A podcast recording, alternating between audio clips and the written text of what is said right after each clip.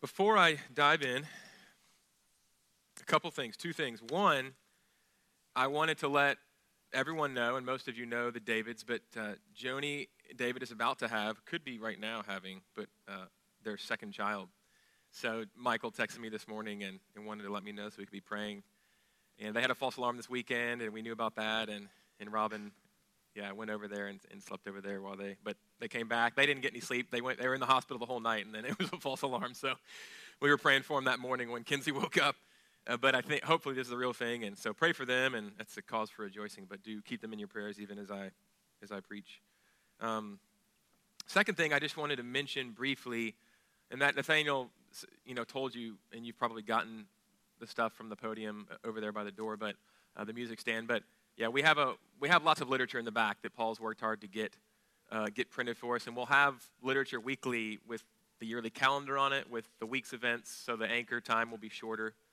Uh, but so do do uh, pamphlet up, lit up back there once you once the, the gathering finishes. And we've also got if you're reading through the Bible, um, read Scripture is the name of the app. Read Scripture. So if you don't have that app and you want to read through the Bible with us this year, download that. And uh, every week we'll have what we're reading for the week on the uh, the week's events pamphlet. And then we also, and this is really what I what I wanted to say we also, so that will get us through the Bible together in a year, which will be hopefully something we just do year to year as a basic rhythm as a church to get to know God through His Word.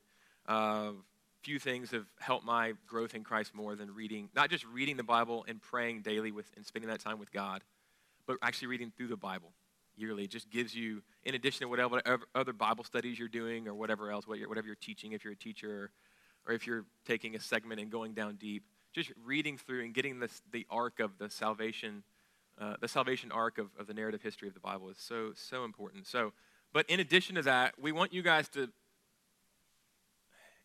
have, to get handles on what that biblical theology and what that uh, narrative, how, how, how it fits together, what it means, what it means for your life, to have theological categories for it. So we will be starting equipping classes, God willing, this, this year, maybe in the fall, and that'll help. But also, um, we're going to start going through yearly just a catechism. It's called the New City Catechism. It's they've taken the the Gospel Coalition, Keller and others have taken um, the Reformed confessions and creeds of old, and they've condensed them, clarified them, put them in modern language for children and for adults, and they're in 52 question and answers instead of 120, which is I think what the Westminster is. Um, and so they're online, but we've also we'll have them on the bulletin every week for you as a resource. So we have the adult version on the bulletin, and then the kids will be learning. If you have children um, in Sojourn Kids, they'll be learning every week one of the 52. So we'll all get through them together. You'll you'll be learning the same thing, and so you can take that home and talk talk about that question and answer that week with your children. So we really value family worship, and that's just that's another expression of of our value of that, and we want to we're looking forward to seeing what fruit that produces. So, anyway, that's that. That's the New City Catechism. Uh, question and answer one this week. Okay, I think that's it. So, the 18th century French philosopher Jean Jacques Rousseau, um, you've either heard of him or studied him probably, but he said, uh, shape is power. Shape is power. What did he mean by that? Well, I think what he meant by that is, among other things, that outward form, beauty, what appeals to us initially through our senses, um, has the advantage in this world, big time. Big time. Whether it's good looks, a big bank account, a big house, power, whatever it is, um, that is the way of the world, and that's the way things operate, and shape is power. Shape is power. Um, that's the way everything operates, or almost everything. This narrative actually blows that apart. This narrative shows us uh, a great shape in the form of Goliath and shows us the world system and what the world values in Goliath, and then decimates that um, in the way that God loves to do through weakness, okay, in a, in a way that's, that's, a, that's a surprise. And that's God's economy. That's the way that He likes to work His victory and work His salvation is through weakness. And so we're going to talk about that. You know, we need to learn this lesson, the lesson of 1 Samuel 17 of David and Goliath probably more than any people in history because more than any people in history we are driven by we are driven by shape we are driven by what our eyes see because of the media We're, we are driven to glitz and gloss and ostentation and obvious power. That's what drives our world and our culture because there's so much surface and so much image. You know, and I'm not even going to get into Facebook, but that sort of thing, projecting. I'm not saying Facebook's evil. Forget. I mean, I'm not. Don't. don't we're not going to go there. Um, but that's what our world. That more and more and more, probably more than. I mean, it's probably a safe argument to say more than any people in, in the history of the world, we are drawn to shape as power, to seeing and then believing what we see and to quaking with fear because of what we see and letting that drive us. And so this, this breaks that apart and gives us another way. Um, I want to give you a little context before giving you our three points, which you will definitely remember, even if you don't remember the content. Um, pretty simple. But in verse 4 of this chapter, we have, we're told Goliath is a champion. He's a champion of the Philistines, he's their man. He's been a warrior from his youth. David is but a youth, but this dude is a professional killer who has been training since he was a youth and is now older and probably in the prime of his strength. And literally, that word champion in verse 4 in the Hebrew is the word, is the phrase, the man between. That's literally what the Hebrew says. It doesn't say champion. That's a good translation because if we read the man between, we're like, what the heck? But literally, the Hebrew says he is the man between. And what does that mean? Well, it means that he is the representative. He comes between the two armies that are lining up and says, I will represent, I'll come between and I'll fight for my people, and then you need to bring someone to the table to fight for your people. So you have two men between two armies. Here's the key representing. Representing these two peoples. And, you know, if you are still having a hard time sort of visualizing this, uh, if you've seen the movie Troy with, oh my gosh, Brad Pitt, um, although he's not really a heartthrob anymore. He's kind of older and yeah, he's got gray hair, but he used to be. Um, he plays Achilles. Achilles! And I think they're fighting the, uh, the Thessalonians, I believe. But either way, they're two armies lined up in battle.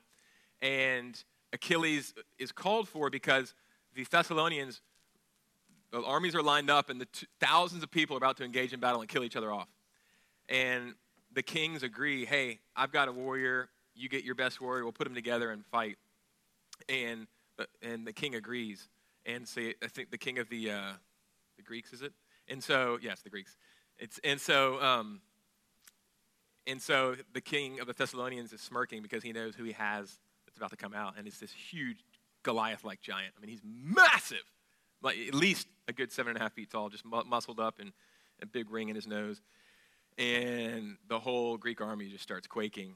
Um, and so Achilles is called out in, in the, the ranks. He's, he's like in the back asleep in a tent. And so they call him, they send a boy for him, and they call him, and the whole ranks of the Greek army divide. So he, he rides through on his horse, and he goes, and he grabs his shield, and he just starts charging this Thessalonian. Thessalonian throws a, a couple spears at him, gets rid of his shield, keeps charging, and just jumps up and plunges his knife right into the, trapezius muscle of the in the air, you know, just to get up to his. It's an awesome scene.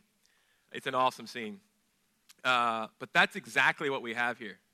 And it's the thing is, is it's it's an economical strategy. Okay, it was a very common it was a very common way of fighting in the ancient Near East. It was an economical strategy because only instead of having hundreds of men die or thousands of men, you just have one man die. And it's smart if you have the professional killer, if you have the beast, the giant. And the Philistines did. And so rather than, I mean, a giant's effectiveness is greatly diminished when you have 10, 2,000 people against 2,000 people. But if it's one on one and he's your dude, and if he wins, you win, you're good. So that's what we have here. Uh, three points Goliath, David, Jesus. Say it with me, just kidding. Goliath, David, and Jesus. Okay, so we're going to start out with Goliath. Look at these characters. Now, this description is very, so this ties into my illustration, it's very Homeric. It's extremely, if you've read Homer, if you've read the Iliad, the Odyssey, or any of Homer's works, it's extremely Homeric, a lot of detail about the character itself, but it's not typically Hebrew at all. Uh, Hebrew narrative is extremely spare.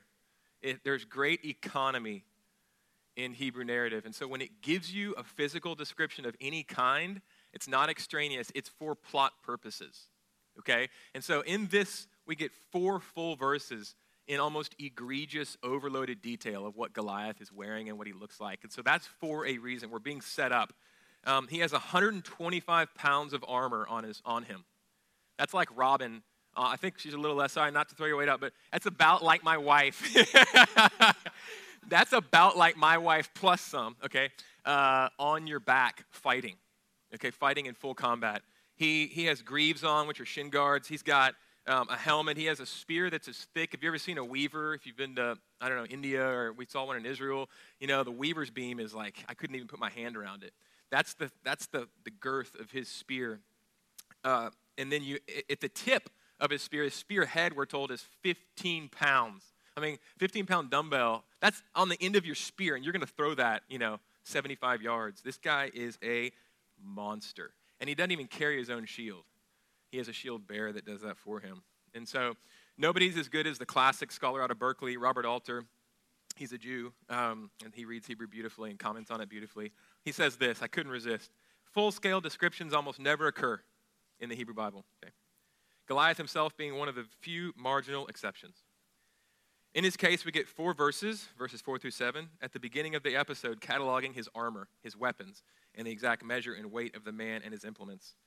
The thematic purpose of this exceptional attention to physical detail is obvious.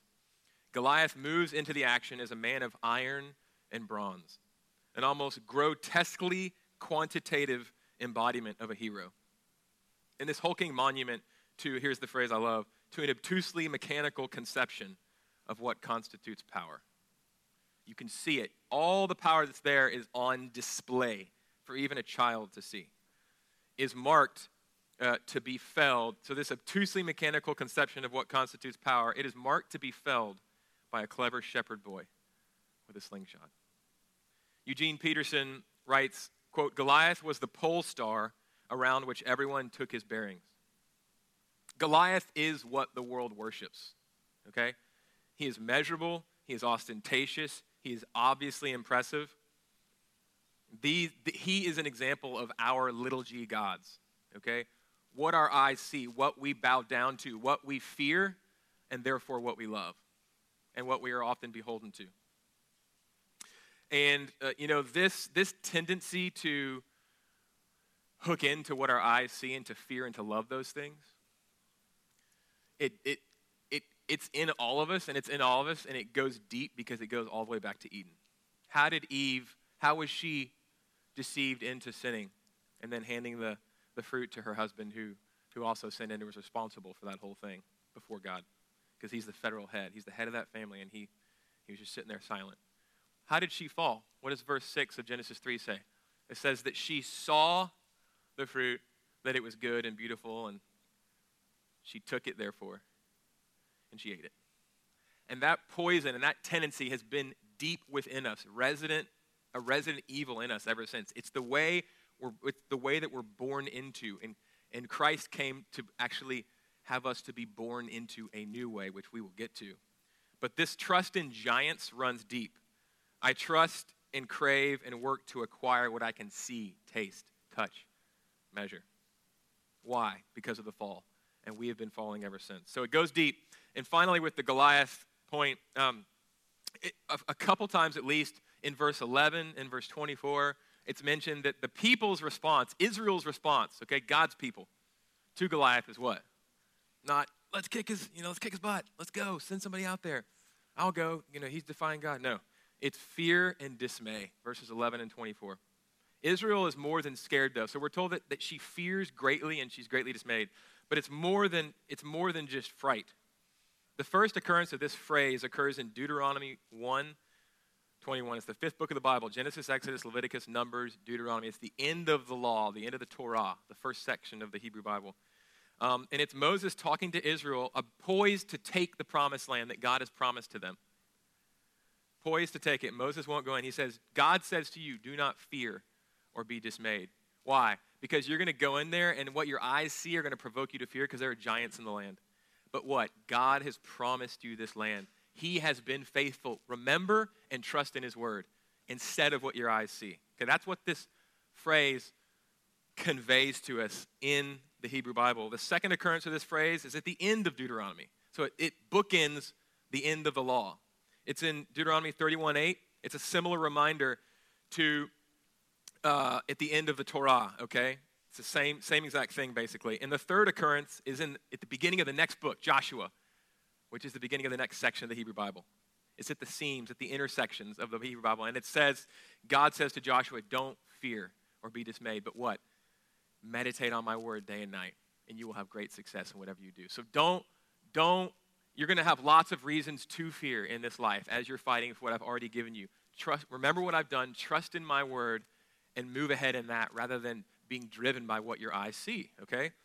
So when we get here, if we've looked at that, and we get here in 1 Samuel 17 with Israel facing Goliath, um, the first time we see this phrase twice here in this book, it's the first time we see it uh, applied to Israel, like Israel's actually the one fearing and dismaying. Because before it's been don't fear and dismay. But now Israel, and then it's been used elsewhere in the Hebrew Bible to say um, the enemies of Israel will be in fear and dismay because of what I'm going to do to them. But this is the first time in the Bible that it's applied to Israel. This is actually what they're doing. So, what does that mean that they're doing? They're not just fearing Goliath, they are distrusting.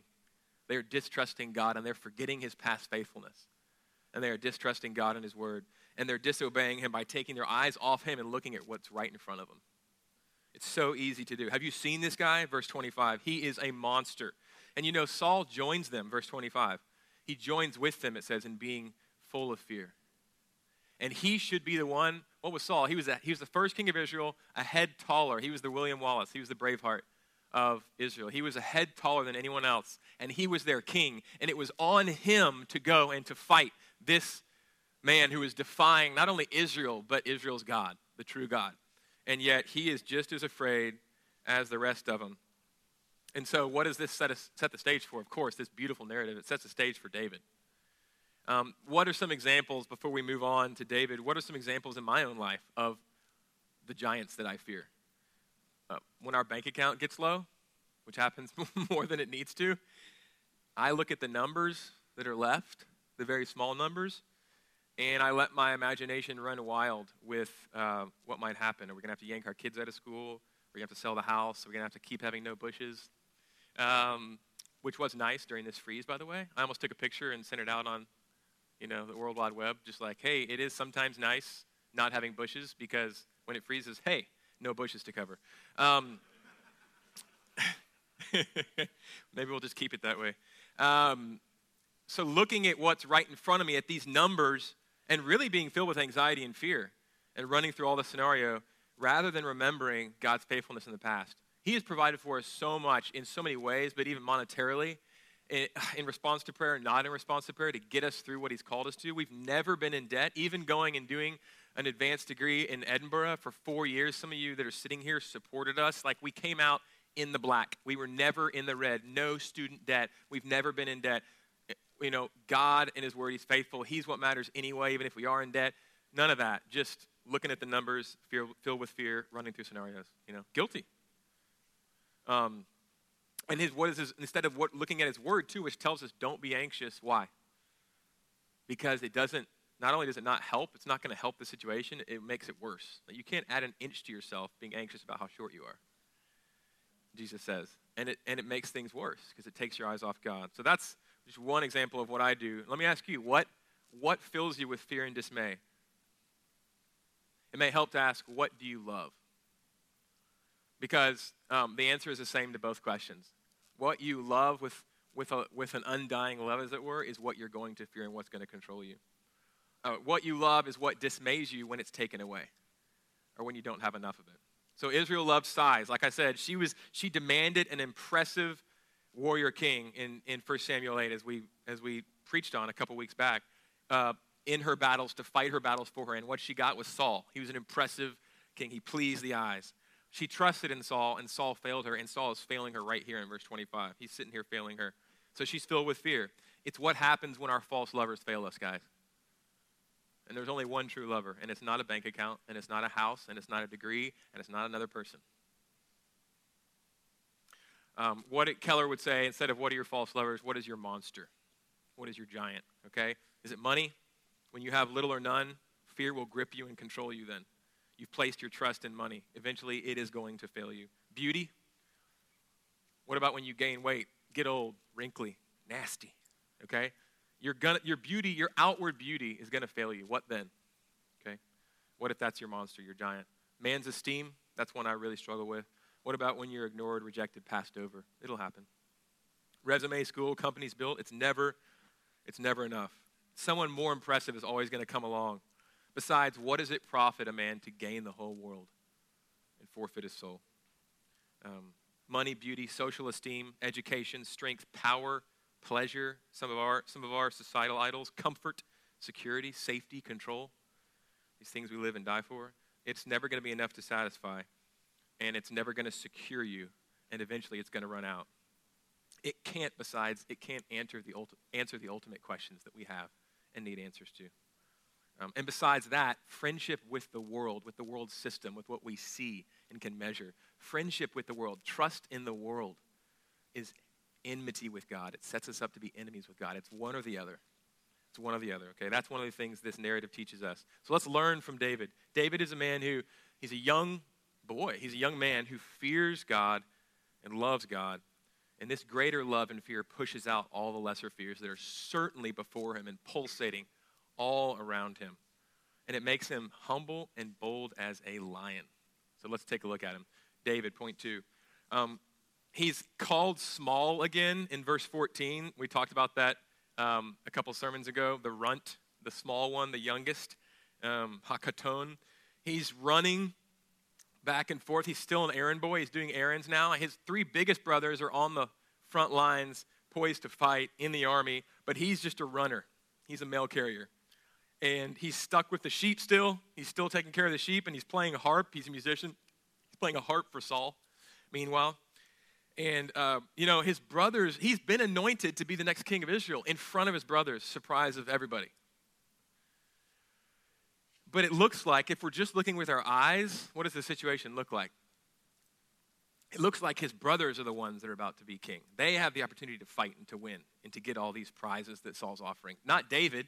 David's left behind. If he's focused on just what he sees and not on God's word to him in front of his brothers, which is that you will be king, you're my choice, he's, he's dead in the water. But that's not what he does. That's not what he does. He would have despaired. And you know, in verses 28 and 29, you have Eliab. Um, he just reams David out. I know you. What are you doing with those that, that scrabble of sheep in the wilderness? Like you've just come here to make trouble. He's jealous. He remembers uh, the anointing, and that's the anointing that he wanted for himself, but David got it instead. And so he's just jealous and he's lashing out. And you can tell it's not the first time because David says, What? In verse 29, what have I done? What's the word? It's there in the Hebrew. Now. So, in other words, this isn't the first time he's been chewed out. He's just put aside, running cheese to the front lines and playing the harp. Okay? But he's not focused on that and he's remembering God's word to him and trusting in it and really cares about God's name. So, I want to ask you, friend, um, what circumstance are you in? What do you see and feel versus what, is, what does God say about you in Christ? Maybe it's that my husband doesn't love me or my wife doesn't love me. Okay? Um, or I need someone to love and I don't have someone to love. I'm not, I'm not lovable. I'm unlovely. I'm incapable of being loved. Um, but God's word in Christ to you is that you are greatly loved. Not because of your performance, what a relief, but because of his performance. And he has set his love upon you in Christ and offers himself to you. So, what, which are you going to trust?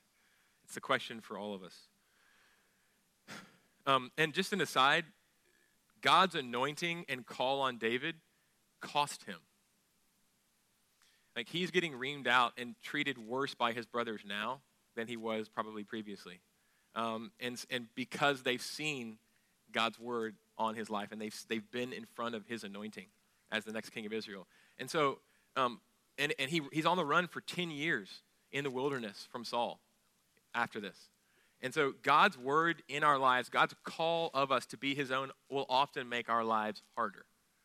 So, your best life now, like if that's your motivation for following God or for coming to God, that's, that's, a, that's a lie. That's a heresy. That's false prophecy. Okay? But only God will satisfy and only God is, He is the only true God, okay? And the one that our hearts are made for. But uh, we will suffer with God's call in our life. We will suffer for Christ.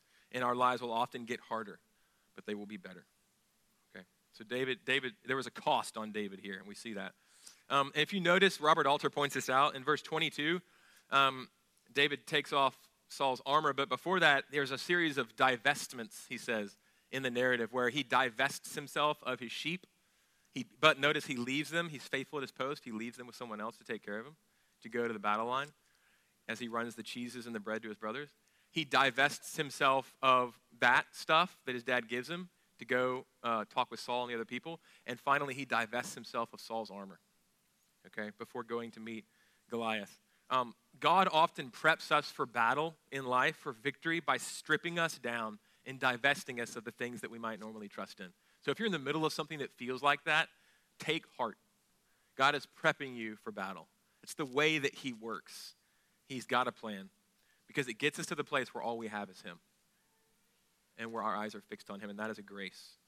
David's confidence, all we have to do is look at, let's say, verse 37, verse 46. It's, in, it's not in his ability to kick butt and take names.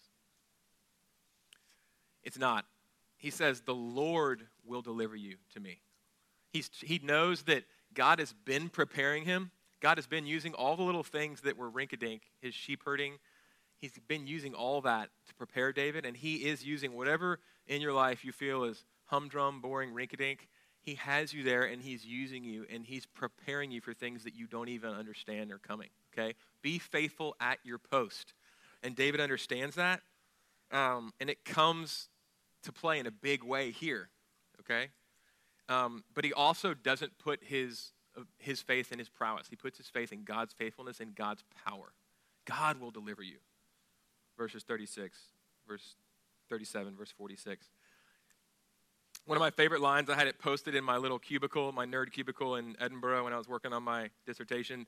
Um, it says that David, uh, he ran to the battle line to meet Goliath. This kind of uh, trust in God remembering his faithfulness, keeping our eyes on his word, knowing his word, spending time in it day and night, meditating on it, letting that fix our imaginations in our world rather than what we see, will produce a humility and a courage in you, such that you will run to meet whatever it is that people run from. David runs to the battle line to meet Goliath. I love that. Just like Jesus, he sets his face like flint toward what? Toward Jerusalem the place where all prophets go to die because he knows that's where I'm going. That boldness, that trust in God. Don't trust your eyes. Here's the point. Don't trust your eyes. Trust rather in God's in God's promises. Eugene Peterson again, he says reality is made mostly up of what we can't see. And you know, this is this this episode is a lot like the whole book of Esther, where the book of Esther, you know, God's not mentioned once. But he's superintending and he's moving and he's choreographing and he's working salvation for his people the whole time through minutia and in big ways too. And that's what's happening here. God is in the background in a lot of ways, and that's what a large part of our lives are, or certainly feel like, is that God, He feels absent perhaps, but He's working. He's with us through Christ by His Holy Spirit, and He's working. He's choreographing. Um, and the whole, the whole um, narrative is crystallized in David's awesome speech that, that Nathaniel read so well. It's all crystallized in his speech. So, verses 45 through 47. I'm not going to read it, but what a wonderful. You've defied God, and God to God is the victory, and I will, I will, um, I will defeat you in the name of the, the living God.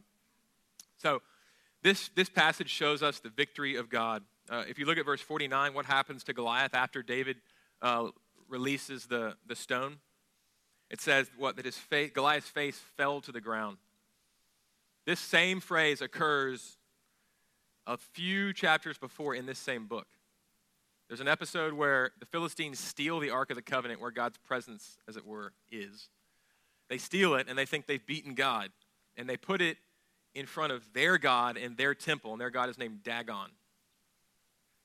And the Philistines come in in the morning, and what's happened to Dagon? His, he's face down with his head severed and his hand severed uh, off of the statue. He's worshiping the living God. God achieved victory through for his unfaithful people, the Israelites, through no help of their own. And the point is, no God stands a chance before the one true God. And, and this is exactly the same phrase that we see in the Hebrew um, here, is that Goliath the God of the Philistines, the thing that we contend to put our trust in, he falls face down. And what, what happens? His head is severed. Same exact thing. His head is severed from his body. God is God alone. And, and if we put our trust in anything else, we are on the wrong side and it will fail us. Okay, so, and he works his victory through the smallest of means, through the most unlikely means. So finally, let's look at Jesus. This is, of course, the high point. This is where it gets super satisfying. Um, this whole narrative is to point us toward the greater than David, who came from David, okay? Uh, Jesus. So Goliath, we looked at David, and now let's finish with Jesus.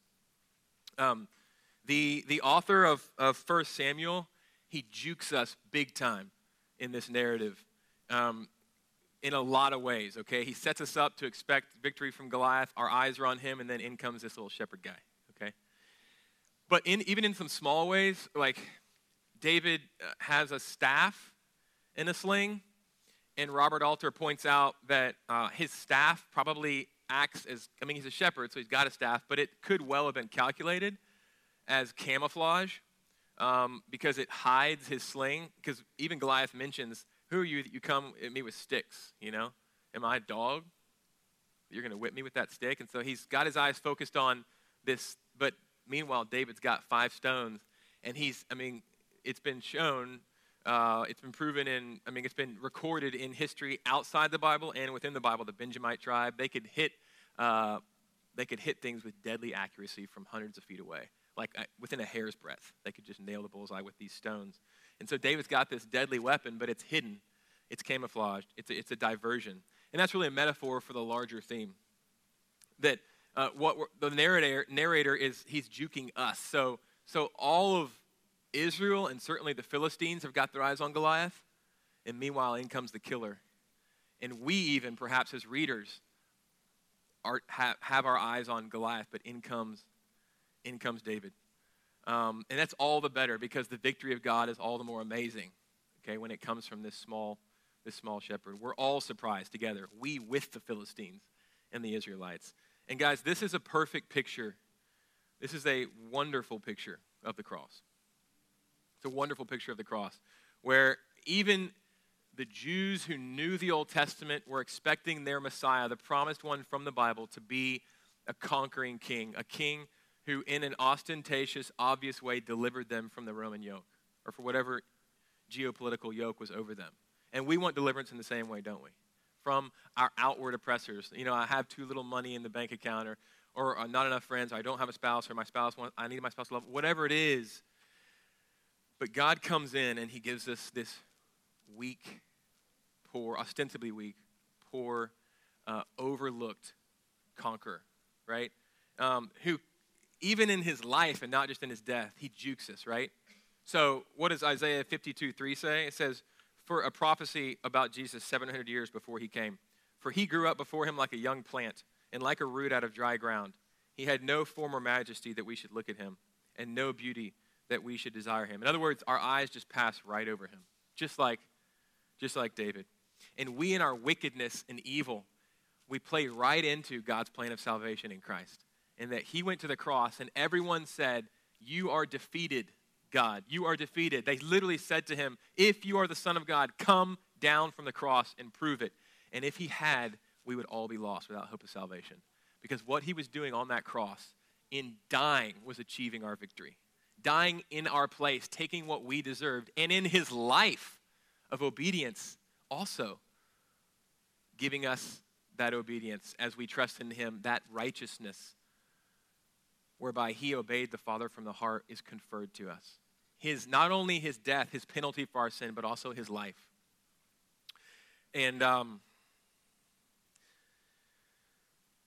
that's something I want to just belabor for a few seconds because I feel like it's not, I don't talk about it enough and it's not talked about enough with regard to what Christ effected or accomplished for us in our salvation. We talk about the cross a lot, and well, we should. But our salvation was not just accomplished on the cross, it was finished on the cross. Yes, it was. Jesus said that. It is finished. But our, his entire life, our salvation hung in the balance. From birth to death on every thought Jesus had and on everything that Jesus did. He was always obeying his father from the heart out of love and trust, even when his eyes told him something different. I don't want to go to this cross, God, but not my will, but yours be done. If there's no other way and if it pleases you, do it. If Jesus had ever had a sinful thought, no, my way this time, or done something sinful in his life, or broken God's law, we would be lost. His life of obedience and his heart for the Father counts for us and is transferred to us, as well as his atoning death. So don't try to gin up. Don't think that your salvation is just, I'm justified, I'm made right with God, and now, though, I have to gin up obedience. That is not what Christ did. Christ gives us not only our justification, our status before God as righteous, as we look to Him who did it for us, but also our sanctification. That journey, that slow outworking throughout our lives of actually being made like Jesus and obeying the Father. That's not something we do. That's already been purchased for you in Christ. So just abide in Him. Just rest in Him. Look to Him. Consider Christ. Meditate on Him. Talk about Him. Let, as Anna said, everything you do, consider it as worship. He's in there. He's in the gritty. He's in the details. Everything. Let it be an offering to God because of what Christ has already done and because what His Spirit his spirit is in you. And how did the Israelites win, guys, to go back to David and Goliath? How did they win that victory? They won the victory by doing nothing. They won because it was a representative battle. They won the victory by doing less than nothing, by being filled with fear, dismay, and disobedience, by looking at Goliath instead of remembering God's faithfulness and his word. And they still won. And it's the same but more with Christ. We when we abandoned him when he was arrested, we with the disciples, right? When we watched from afar as he was crucified, helping not at all. When we worse helped nail his hands into the cross because he died for our sin, he was accomplishing our salvation.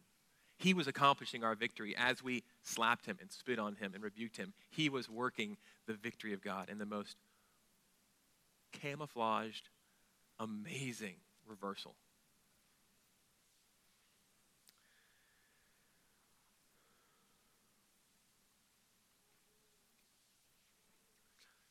So, a, a, few minutes of application and then we'll close, okay? Um, we need to learn this lesson, yes, yes, and as we consider Christ, that's how it happens. Lord, give us faith to believe, not just once, one and done, but you have, it, it's, it's, an immediate, it's a transaction that happens once for all. When I trust in Christ, I am made righteous, given his alien, his outside righteousness, considered as Christ by God when God looks at me when I apprehend Christ by faith, when I look to him and say, You died for me in my place. You live for me in my place. It's a transaction that happens. But it also, it's a continual trusting in God and looking to God instead of our monsters as we walk throughout life. And thereby, Christ, his life in us, produces fruit and makes us more like him. And he will finish that work, okay?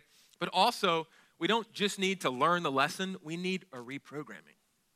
Because of that deep poison, that deep crookedness, that deep sickness, that deep tendency to look to what my eyes see, to take the fruit and to eat it.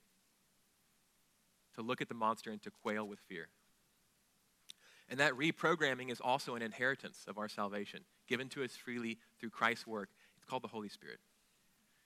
And I sure do want to talk and think and act a lot more consciously as a body moving forward on the power of the forgotten member of the Trinity, the power of the Holy Spirit of the living God through the work of Christ, given to us, Christ in you, working out, giving you real power, giving you Christ's heart for the Father. Lord, give me, Jack Deere loves to pray this prayer. He's one of my favorite teachers.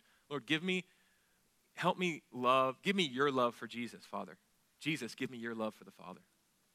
Put your love inside of me, reprogram me, walking, keeping in step with the Spirit rather than with our flesh and looking to what entices. So we need a reprogramming, and in Christ we get it. And that works itself out slowly, doesn't it? But take heart.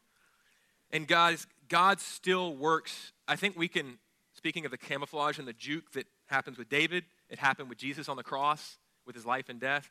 We kind of tend to think, um, and this is a Jack Deere point too, that God stopped working that way once Jesus died on the cross, or that he stopped working that way once the canon of Scripture was closed. That's the way God is. He he always surprises us. He always works in ways we don't expect. He loves to work his victory through weakness. Isaiah 55 For my thoughts are not your thoughts, neither are your ways my ways, declares the Lord. For as the heavens are higher than the earth, so are my ways higher than your ways, and my thoughts than your thoughts. And Jack Deere, he says, he used to read this verse like this to himself That's right, God. Or he would react to the verse this way Their ways aren't our ways, are they? Humorous but funny. I mean, humorous but convicting to me because no, God's talking to you too, Jack. God's talking to me too. My ways are so much higher than yours, Taylor. Tom, Robin, Austin. I'm going to continue to do things like I did them with David, like I did them on the cross. This is God's way. This is God's way. Um, Tertullians, and I want to just t- flesh out for the next last couple of minutes a couple of those ways and then close. Tertullian's hard earned maxim is still true. He said, The blood of the martyrs is the seed of the church. In other words, we, we think still that, hey, the church will grow if only we have enough money, resources, power, favor, whatever. Or, the, or God will go forth in power if the government gets its thing together, if we start to have a Christian government. No, like the more in history, the more the church has gone forth in power, the more, rather, let me, let me flip that. The more that it has suffered and been persecuted, the more it has gone forth in power. That's because everything now works according to the economy of the cross. When God's people are persecuted, his power goes forth until Christ returns and conquers for good, finishes the work he started. Um, our, our Israel trip leader said it's like a fist on water. You try to smash it, and what does the church do? It spreads. And that's what, our li- that's what happens in our lives. God's one of his main mechanisms for victory in your life, friend, is through suffering, it's through loss, it's through losing. He's working his image in you and he's doing things that you have no idea about. Be encouraged. Be encouraged. A few quick examples. Joe Novenson is a preacher. He has five services on a Sunday at Lookout Mountain, Tennessee. Huge church, um, but godly man, more importantly. Humble, full of the Spirit of the living God, preaches the word with fire, very gentle, unassuming. How did he get that way? He got that way in part because two weeks into his marriage, at the end of his honeymoon, he had just driven from the East Coast to the West Coast. They'd settled in California. He had a year working as a youth pastor. He had just finished seminary.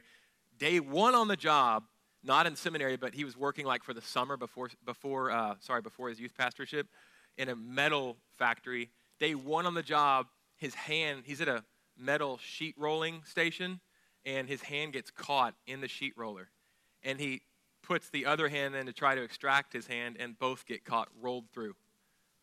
Your hand rolled through a metal sheet roller, flat as a sheet. He, he, goes, he gets rushed into the hospital. 17 surgeons working on him. Took like a day of surgery, um, reconstructing. He had to sleep. He had to do this body cast. His hands were out like this for a year. First year of his marriage. For better or for worse, his wife she tucks him in every night with pillows on both sides of his arms so they stay up. He sleeps like this, and she, she leans through the pillows and kisses him. Where did his humility come from? Where did the victory of God and that kind of power to preach the gospel and love people come from? Sheet rollers. Second week of marriage. Would he have expected that? No.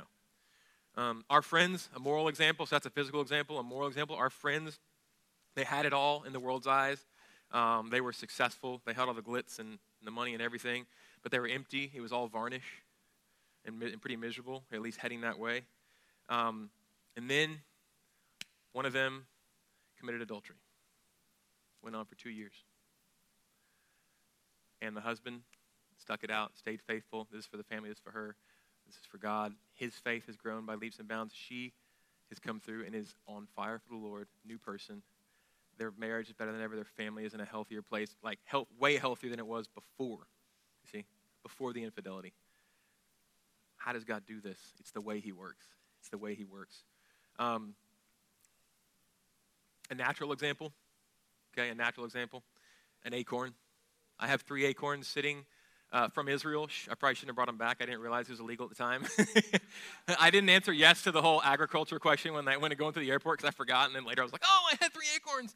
But they had these huge acorns in Israel, and a few of us picked some up. And uh, I brought them back, and they're on my bedside table. And I want to plant each one of them and have the kids plant each one. But either way, they're sitting on my bedside table right now. They're not yet planted, they're just acorns. And if I keep them there, what are they going to do? They're just going to stay there as acorns. No growth, no power. But an acorn, a single acorn, has the power to reforest the entire planet. Because what? Because when it grows, it has thousands of acorns. And when a few of those grow and then more and the exponential numbers, literally one acorn has the potential to reforest the planet. But how does that potential released? Not by sitting on my bedside staying closed, by dying in the ground. By dying in the ground. It's not the way that we tend to see things because of Eden, but it's the way things work and it's the way God works. Um, friend, what is God calling you to die to? His power in and through you will probably be through your defeats, not through your victory. Perhaps through your suffering. And you know, and I close with this, it doesn't have to be suffering. Do you know that the greatest form of defeat, in a sense, and the most regular, is repentance? And what, what brings us to the place of repentance? God, I was wrong. You are right. You've provided a way for me to say that and to live into that by trusting in Jesus, your Son, who lived the life that I should have lived but haven't, and died the death that I deserve on the cross. Um, meditating on the gospel, considering Christ the greater than David, daily, hourly, in the word, in prayer, in fellowship, in our conversation, in our regular things that we're going through, at our desk, as we're changing the diaper, as we're eating, considering Christ, thinking on him and what he's done for us. The fact that while we were still unlovely and his enemies, he laid his life down for us. That's how worthy you have been made. That's how loved you are. And that's how lovely you will become, as lovely as Christ is. And he will never leave you or forsake you. Thinking on this will, on this man who stood between us and God and laid his life down for us, will will change us uh, and will reroute the way that we think. So let me, let me pray. Father, I thank you for Jesus. I thank you for the acorn that he is, and he uh, went down into the earth. He died and was buried and rose, proving his victory, not just for him, no, no, but for us, giving us what we surely do not deserve and taking your white hot wrath against our injustice and sin and evil onto himself. So we, we bless you in Jesus' name. That man, that man between who was a shield to us, who came between you and us and stood in our place. We love you. Please continue to work in us through the power of your Spirit by faith in Christ. Amen.